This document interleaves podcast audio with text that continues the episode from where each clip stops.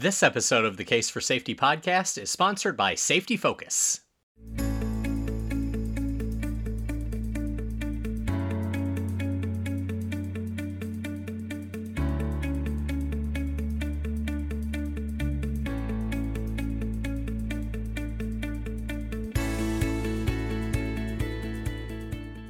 Hello, everyone, and welcome to the Case for Safety podcast. I'm your host, Scott Fowler. Hope everyone out there is uh, enjoying a nice holiday season.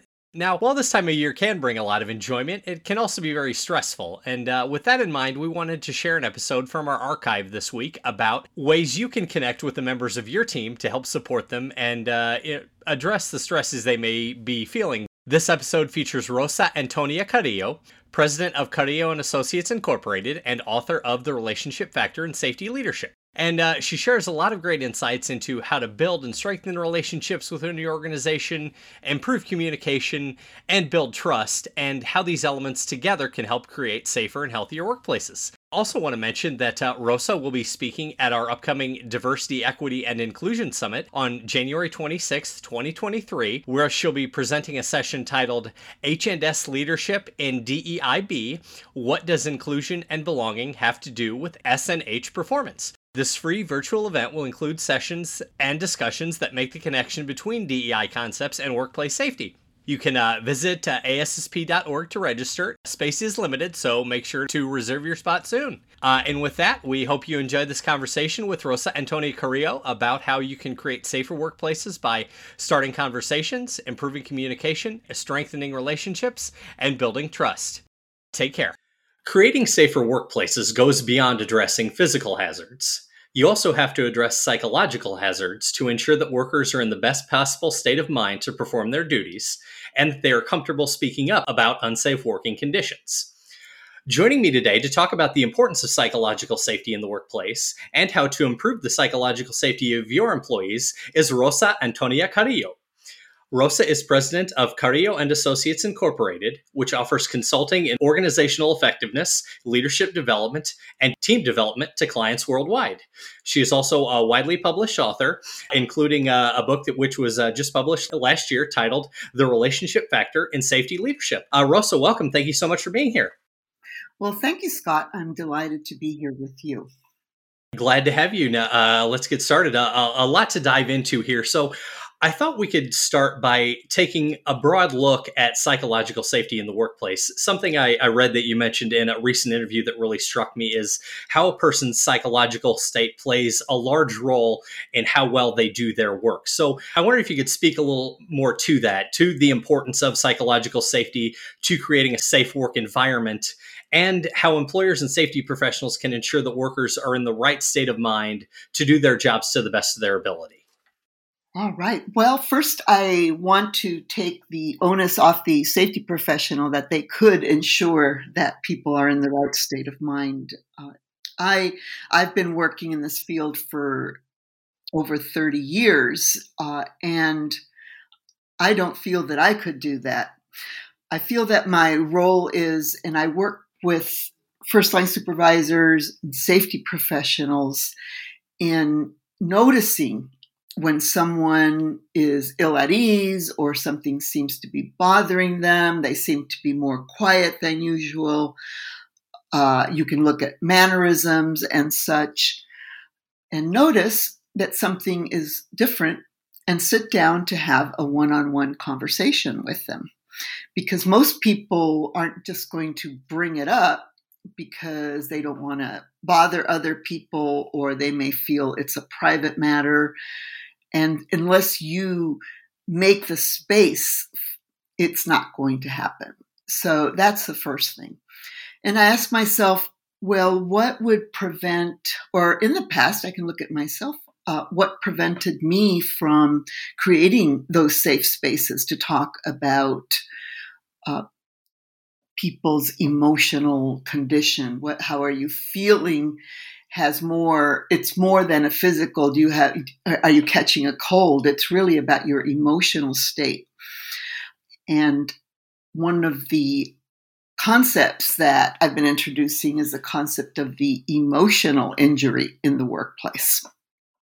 Because many times the way we treat each other can cause an emotional injury. For example, la- lack of respecting an individual, lack of valuing their contribution, not inviting them to a meeting, and so forth. So it's important, first of all, to know that this is an important aspect of a person's being able to be aware of their environment. Because if we are not aware, we are not present in the moment, then we don't notice the early warnings uh, of uh, something that might turn into an accident. I know myself, if only I had been aware when I backed up my car and done a little walk around, I wouldn't have hit the car behind me.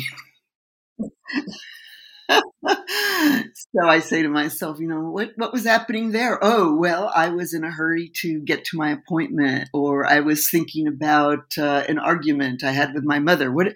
So we get easily distracted in the in those circumstances, and so staying in the present, staying in the moment, staying aware requires basically it requires self awareness.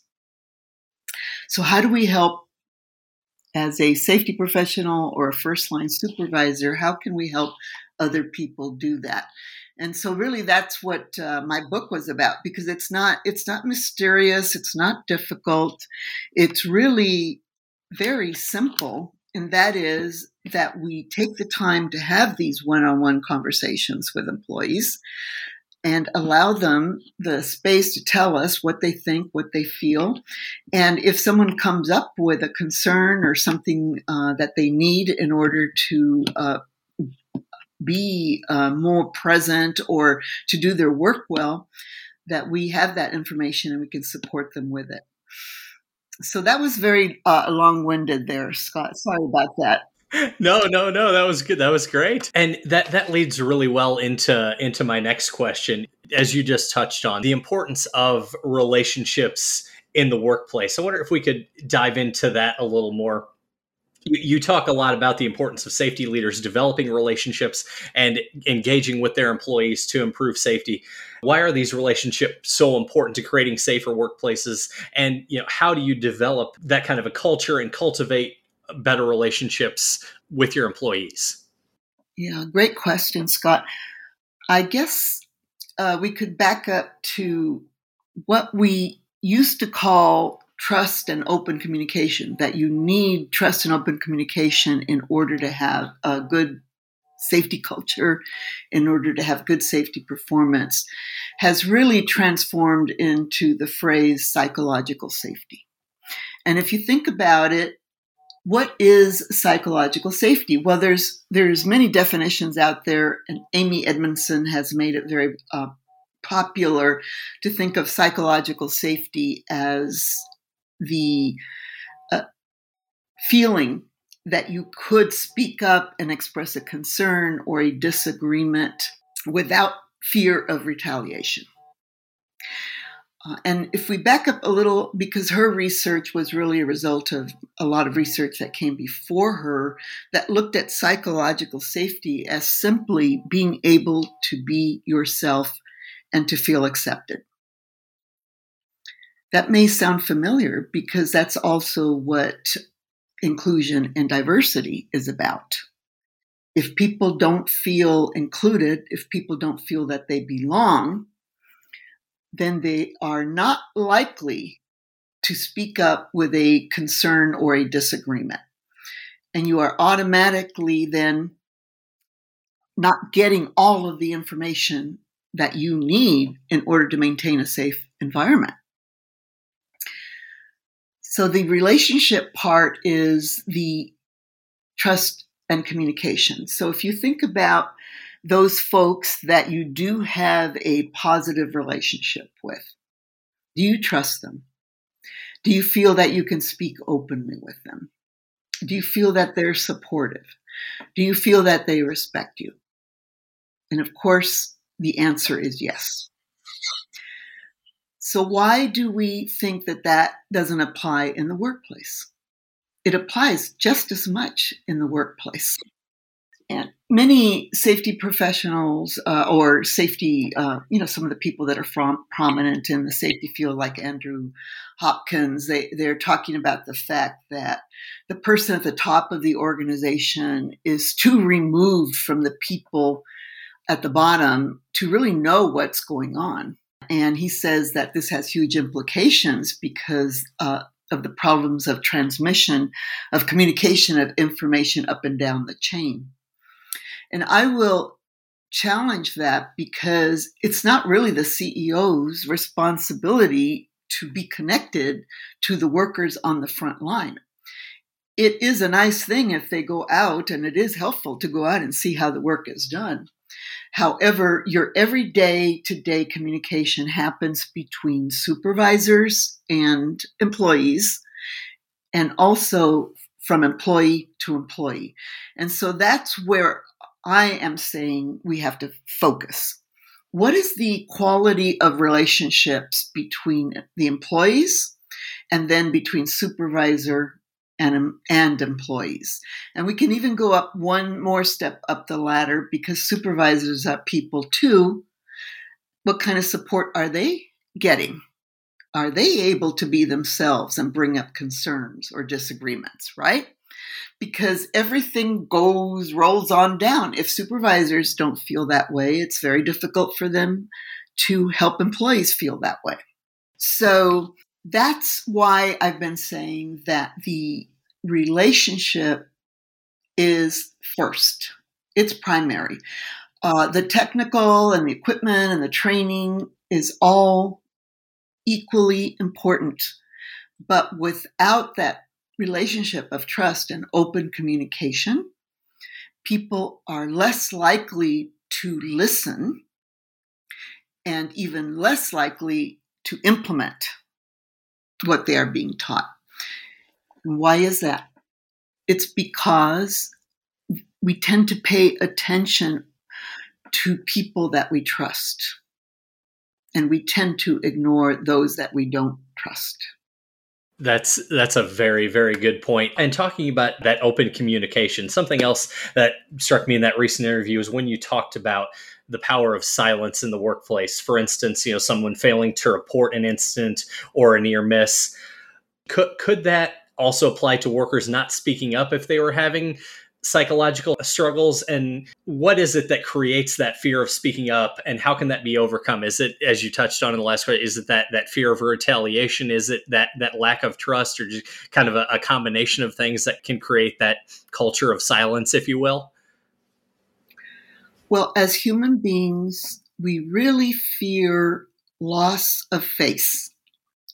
What that means, we care a great deal about what others think of us, especially uh, if we are part of a close knit group like a uh, work group. We we have to feel that they respect us, that that they view us as competent, and so why would I bring something up where I am risking loss of face? loss of being viewed as a member of the team or of being competent, of knowing what I'm doing. That's the last thing that I would want to risk. That leads to the silence because we do that for self preservation. Uh, and I did talk about this in my book that the recent discoveries with neuroscience have allowed us to actually document that the loss of relationship, the loss of belonging, is a fear equal to death or fear of serious injury. So, emotional injury is equal to physical injury. And the biggest fear is fear of ostracism, fear of not belonging. So think of yourself, think of this, you know, you're out there and you get your feelings hurt. and you think, I shouldn't, I, I really should not have my feelings hurt about that. I mean, my boss took credit for a report that I did, uh, or the my my boss uh, walked by and didn't say good morning. I mean, these things are so basic, Scott. Uh, my my boss doesn't know my name. We're, we're down to such simple basics, uh, and it just boggles the mind why some people uh, in a position such as a safety professional or first line supervisor wouldn't just start doing them. And I have been asking myself over and over why is it that you can go into a dysfunctional organization and find a supervisor with a very high performing team where everybody gets along, communicates, they, they meet all their production deadlines, they have good safety performance. And the all the other teams in the same organization are experiencing high accident rates. Why? Why? It is relationship centered, Scott. And I know all my systems friends are going to be going, what? You know, it's. Uh, yes, but I, but I think the um, the relationships are part of that management system, and they may be the underlying system that makes the other parts of the system work. So you can bring in a really perfect system from another organization, which we call benchmarking, right? this really well over here. Let's bring it over here. Uh, why does it fail most of the time? Because they couldn't bring the relationships with them. Something you, just touched on quite a bit there, and is a central element of your book, is going back to how so much of this is is just human nature and in your book you talk about eight beliefs about human nature that are common among leaders who successfully communicate the importance of safety while also achieving their their business results so i wonder if you could kind of give an overview of those eight beliefs and the role each plays in both safety communication and business success sure the eight beliefs are something that I have gathered over the past 25 years. Uh, I, I, guess they, they, they encapsulate the difference between leaders who are able to connect with people and build those relationships uh, that raise the level of trust and communication. And when you raise the level of trust and communication, you're also raising the level of performance you cannot raise the level of performance for a group without that element of trusting open communication.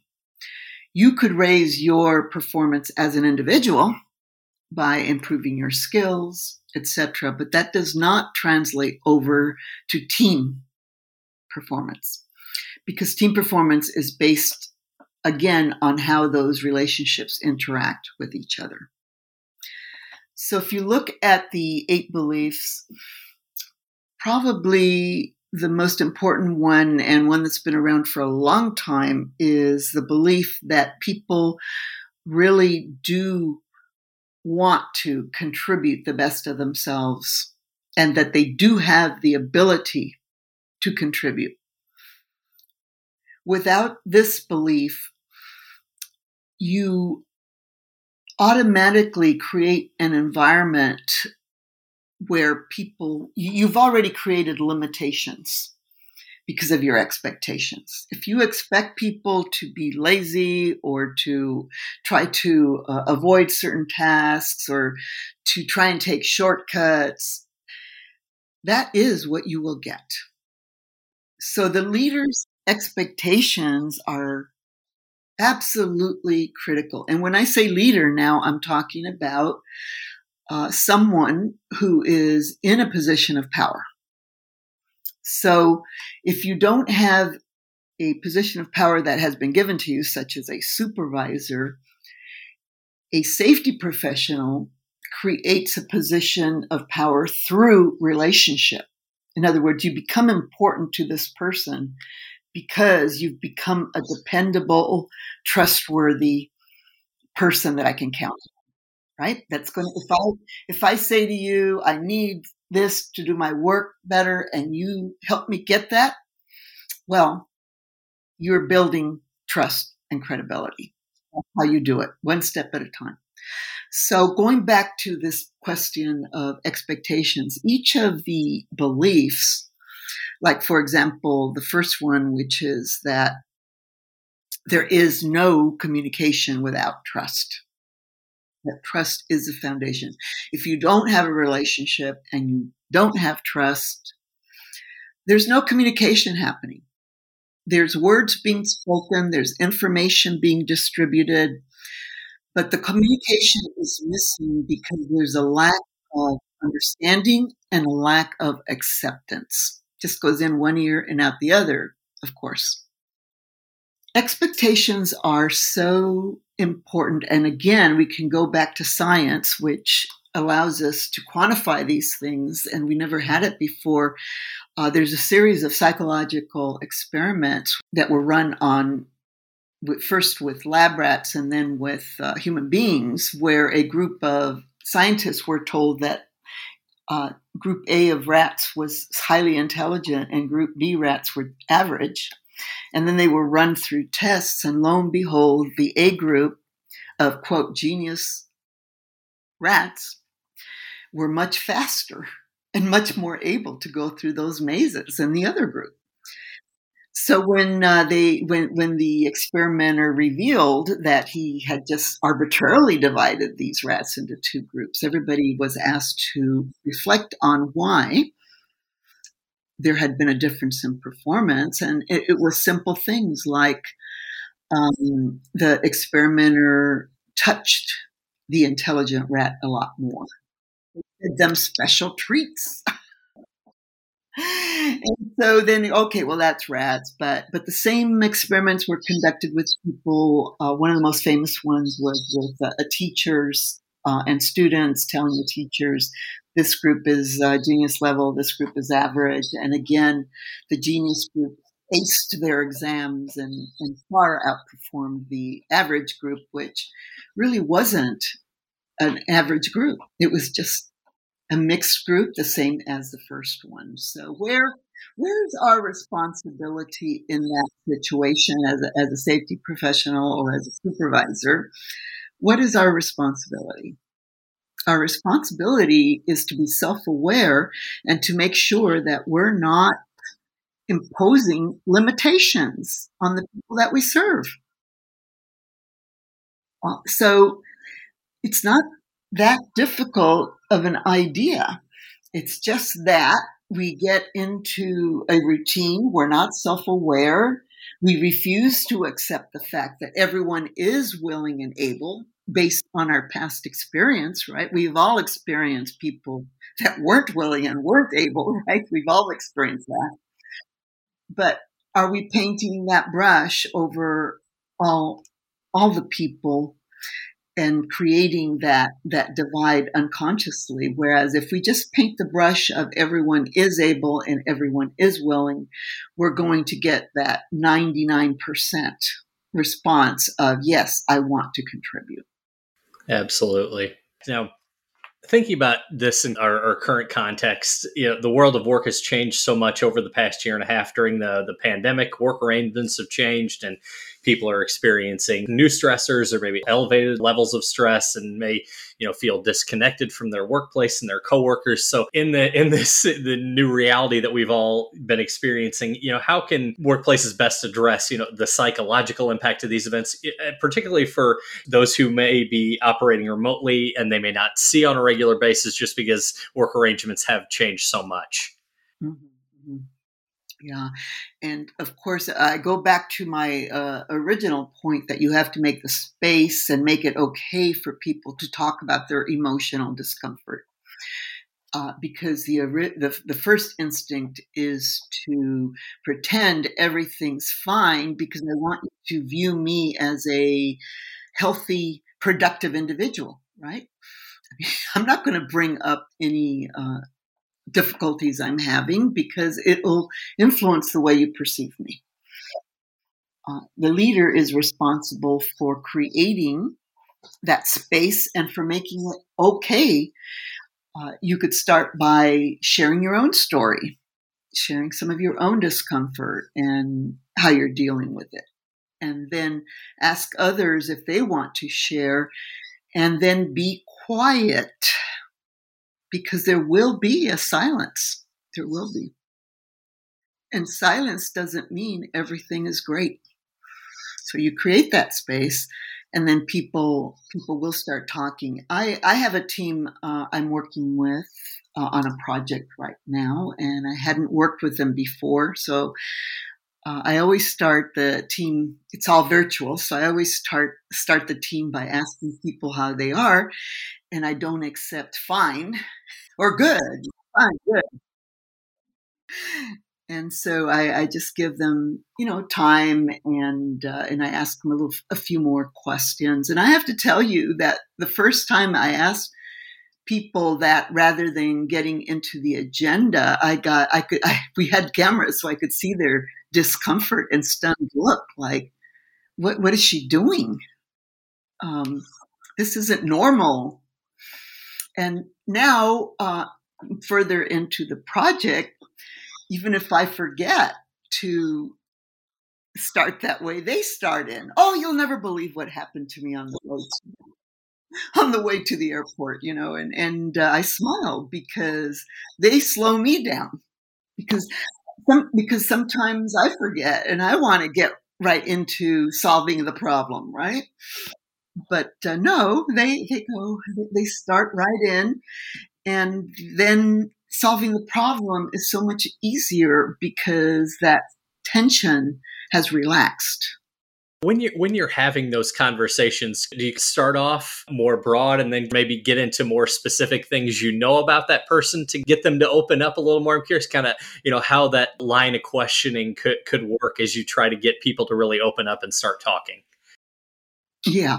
So you know, your opening question is, uh, you know, I'd like each of you to just fill us in a little bit about what's going on with you. How are you? What are you working on? Are there any challenges or issues that have come up for you? And that's usually broad enough to get somebody to speak up in the group. And then once the person starts uh, speaking up, then I ask, oh, well, how do you feel about that? then there's a silence. Um, and sometimes, if they're uh, somebody that has worked, for example, in oil and gas or nuclear all their lives, they're not too connected to their feelings anymore.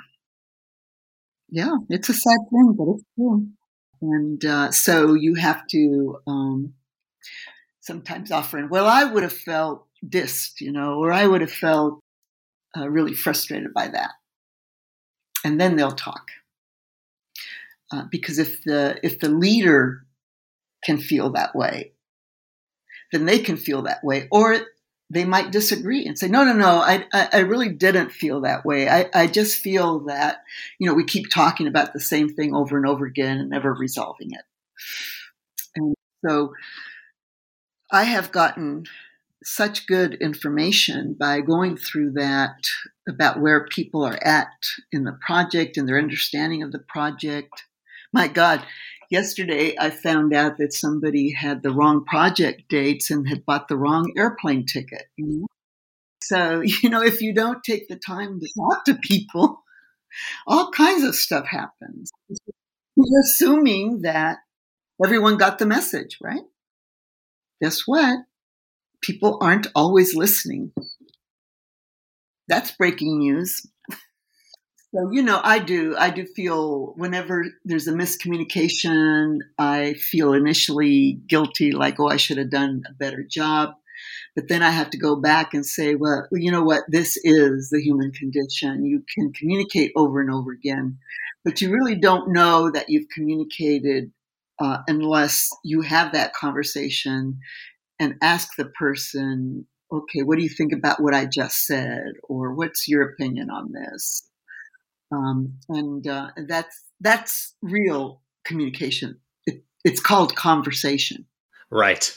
And to to your to your point earlier i mean when when you can get get people to open up like that that's demonstrating their trust in you that they're willing to share these things with you I like what you said earlier there's no communication without trust and i mean when you get people to open up more and more that trust just continues to to build and become greater and then the communication lines will be that much stronger Yes, and it doesn't mean that there won't be conflicts or disagreements. It simply means that they rise to the surface more quickly and you're more likely to be able to work through them and maintain the relationship. And remember also that relationship doesn't mean that you're friends or that you have to like the person. It means that you respect and value and that you are communicating in a way that the person is willing to tell you the information that you need to know. That's that's the purpose of the relationship. Okay. Um, uh, anything else uh, you'd like to add about psychological safety, you know, uh, relationship building in the workplace as uh, as we wrap up? Well, I'd like to say that in the safety profession, we tend to focus on the things we can see, touch, because those are the things that we can fix, uh, you know, more easily. So, you know, getting people the proper protection equipment or getting uh, safety guards on a machine improved and all the wonderful things that safety professionals do, educate people on hazmat, are are extremely important. But we we need to move beyond that and start paying attention to the emotional world that we work in. Our own, how are we doing? How are we feeling? Are we feeling valued? A lot of safety professionals don't feel valued. So you have a, a, problem right there because you're bringing an element into the workplace, a negative element into the workplace when people aren't feeling valued or respected. And the same thing with supervisors. And every now and then you will get a safety professional or a, a supervisor that are able to lift themselves up, right, by their own bootstraps, so to speak, and, and make that difference. But most of us uh, don't most of us don't do that because we really need that support and that network uh, in order to function uh, fully in order to be fully functional. So i would encourage safety professionals and managers to think about the fact that understanding people and working with them to develop their skills, clarifying priorities, being aware of the emotions that are impacting them are really the area that we need to focus on to grow. We talk a lot about resilience, but resilience is only possible because of human adaptability. And that ability to adapt comes from the security of our relationships. That's that's a, a great note to end on. I, I I love what you said. Talking about the the hazards we can't see. That was something I hope our listeners really take away for this conversation. Is yes, we we see hazards throughout the the workplace, but think about what we can't see. What's what's left unsaid. That that aspect has to be addressed in order to create safer and healthier workplaces. So, uh, thank you so much again for coming on, Rosa. I, I really enjoyed our conversation, and I I uh, hope our listeners will take what we've discussed today, take a look at your book and use it to improve psychological safety at their workplaces. So thank you again. Well, you're very welcome. And, and I hope to get my book into the curriculum so that young people coming into the profession can get a little uh, heads up on how to work with people. Thank you very much. Join us for Safety Focus in Orlando, Florida, and online February 13th through the 17th, 2023 and online February 20th through the 24th. Learn more and register at safetyfocus.assp.org. We hope you've enjoyed this episode of the Case for Safety podcast. Be sure to subscribe wherever you get your podcasts. You can also connect with us at ASSP.org and follow us on Twitter at ASSP Safety. We'll see you next time.